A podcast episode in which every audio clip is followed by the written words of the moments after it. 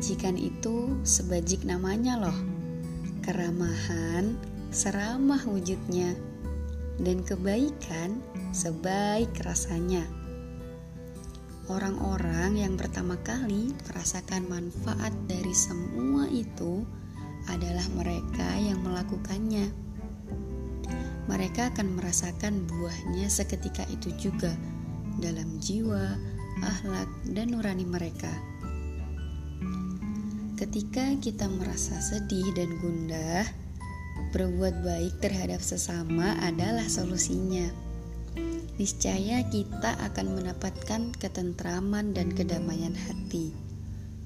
Sedekailah orang yang papa, tolonglah orang-orang yang terzolimi, ringankan beban orang yang menderita, berilah makan orang-orang yang kelaparan, jenguklah pula orang yang sakit, dan bantulah orang yang terkena musibah.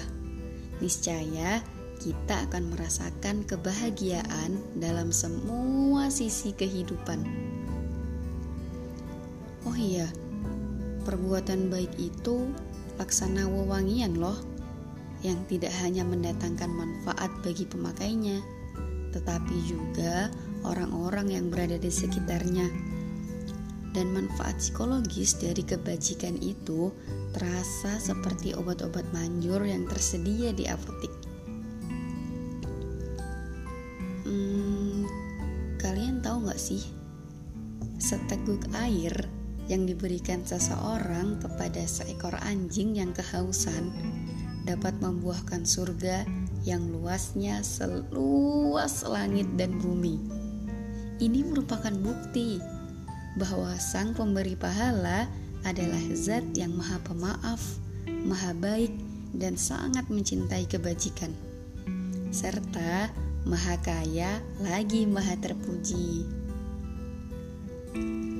Wahai orang-orang yang merasa terancam oleh himpitan kesengsaraan, kecemasan, dan kegundahan hidup, kunjungilah taman-taman kebajikan.